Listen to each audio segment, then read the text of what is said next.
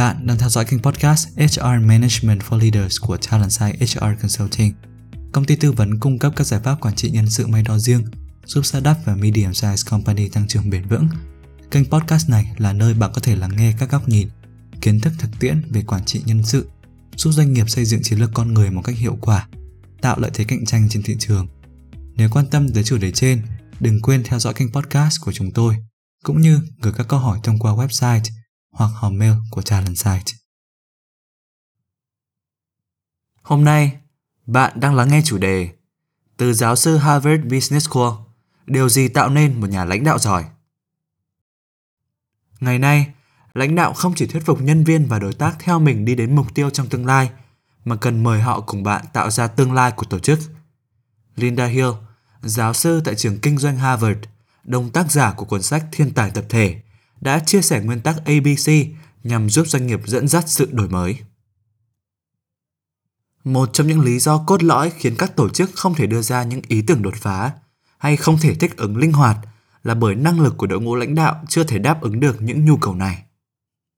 Nếu bạn tham gia học trường kinh doanh Harvard vào 100 năm trước, bạn sẽ được dạy rằng một nhà lãnh đạo tuyệt vời là người giỏi trong việc định hướng và đảm bảo mọi thành viên đi theo con đường được định trước – cũng như biết cách xây dựng chiến lược cho tổ chức và cho đội nhóm. Khi tác giả Linda Hill theo học Harvard vào 40 năm trước, nhiệm vụ cốt lõi của nhà lãnh đạo đã được ngôi trường này chuyển từ chiến lược sang tầm nhìn. Những giáo sư nổi tiếng như là John Carter, Warren Bennis đã giúp thế hệ người học ở đây hiểu rằng đằng sau chiến lược kinh doanh, doanh nghiệp cần một lý do và một mục đích cao cả hơn. Bước sang những năm 2000, kỷ nguyên mà doanh nghiệp cần đổi mới để tồn tại và cạnh tranh. Nhiệm vụ cốt lõi của các nhà lãnh đạo được chuyển từ tầm nhìn sang văn hóa và năng lực tổ chức. 40 năm trước, lãnh đạo cần biết cách thiết lập tầm nhìn sống động và truyền cảm hứng, đồng thời truyền đạt tầm nhìn này và thuyết phục nhân viên hiện thực hóa những hình dung về tương lai của mình. Ngày nay, doanh nghiệp cần tập trung vào năng lực đổi mới và vì vậy lãnh đạo giỏi cần phải có khả năng vận động mọi nhân viên cùng tạo ra tương lai cho tổ chức – thay vì làm điều này một mình. Và sự đồng sáng tạo trong tổ chức này đòi hỏi những năng lực lãnh đạo rất khác so với trước kia.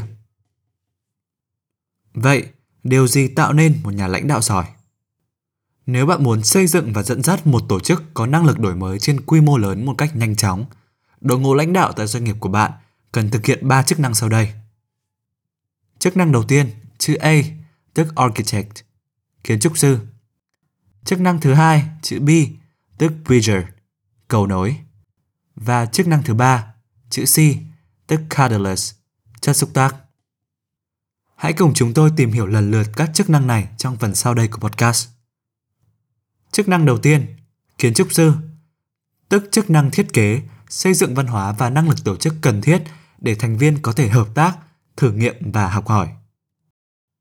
Để có thể đổi mới, tổ chức không thể phụ thuộc vào chất xám của một cá nhân – đổi mới thực thụ xuất phát từ sự hợp tác của nhiều cá nhân với chuyên môn đa dạng. Và trong quá trình cộng tác này, đội nhóm lại tìm ra cách thử nghiệm và học hỏi cùng nhau với tốc độ cao hơn. Cụ thể hơn, Linda Hill lập luận rằng mỗi người trong tổ chức của bạn đều là một mảnh ghép thiên tài. Mỗi người đều tài năng và đam mê.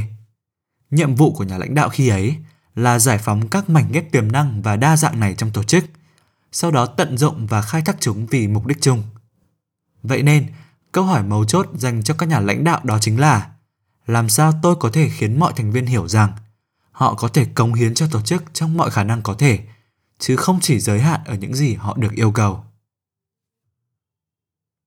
Cùng chuyển sang chức năng thứ hai, cầu nối, chức năng kết nối các nguồn lực bên trong và bên ngoài tổ chức.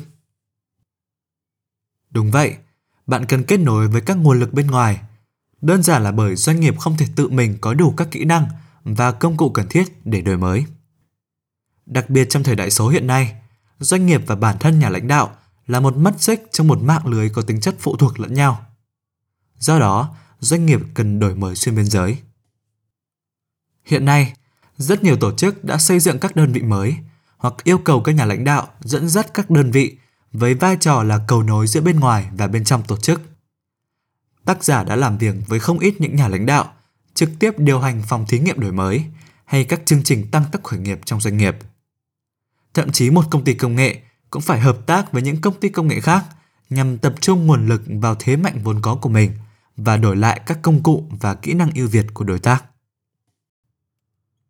Và chức năng thứ ba, chất xúc tác, chức năng thúc đẩy sự đồng sáng tạo trong toàn bộ hệ sinh thái. Để tổ chức có thể đưa ra các ý tưởng đột phá, thì mọi thành viên thuộc hệ sinh thái, bao gồm nhân viên và các đối tác bên ngoài, cần có năng lực đổi mới.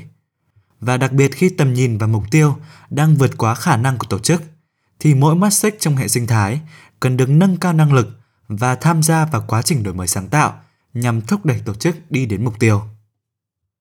Và một khi doanh nghiệp nỗ lực để nâng cao năng lực của nhân viên và đối tác, bạn cũng đang thực hiện chức năng cầu nối. Đúng vậy, ba chức năng kể trên có mối tương quan rất chặt chẽ với nhau. Hãy cùng chúng tôi lắng nghe ví dụ đời thực sau đây về việc Pfizer đã biến các nhà cung cấp trở thành đối tác như thế nào. Pfizer, công ty dược phẩm hàng đầu thế giới, hiểu rằng chỉ khi các nhà cung cấp trở nên sáng tạo và nhanh nhạy, doanh nghiệp này mới có năng lực đổi mới và thích ứng linh hoạt cần thiết. Lãnh đạo của Pfizer trực tiếp làm việc với các nhà cung cấp và xây dựng kết nối, niềm tin và sự ảnh hưởng dưới cương vị là đối tác quan trọng. Chỉ khi đôi bên có sự cam kết bền chặt với đối phương, họ mới sẵn sàng cùng nhau thực hiện các ý tưởng đột phá nhưng cũng đầy thách thức và biến điều không thể trở thành có thể. Trong câu chuyện này, Pfizer đích thực đã kết nối những đơn vị làm việc trong ngành dược phẩm nhằm thiết lập những tiêu chuẩn mới, mở rộng những thông lệ cũ để nâng cao năng lực chung của toàn ngành, từ đó thắp sáng thêm nhiều ngọn nến hy vọng cho các bệnh nhân. Quay trở lại với nguyên tắc ABC, ba chức năng này yêu cầu sự thay đổi trong tư duy về quyền lực lãnh đạo. Để thành công trong bối cảnh hiện tại, lãnh đạo cần học cách tạo ra ảnh hưởng mà không nhờ vào quyền lực. Quyền lực do vị trí đem lại có thể giúp bạn kiểm soát con người, nhưng không thể thúc đẩy sự cam kết của họ. Và cam kết chính là chìa khóa quan trọng khiến con người sẵn sàng chấp nhận rủi ro để trở nên đột phá.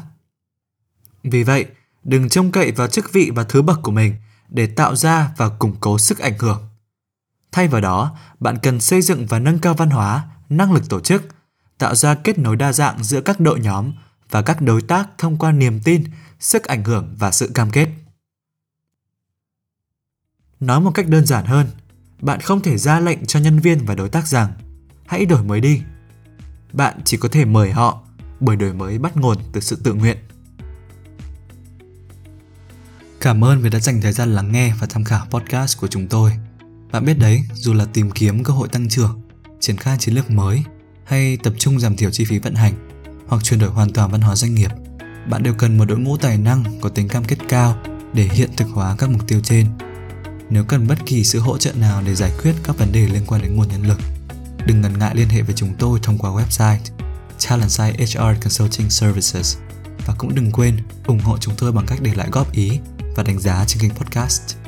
Chúc bạn một ngày làm việc hiệu quả và tràn ngập niềm vui.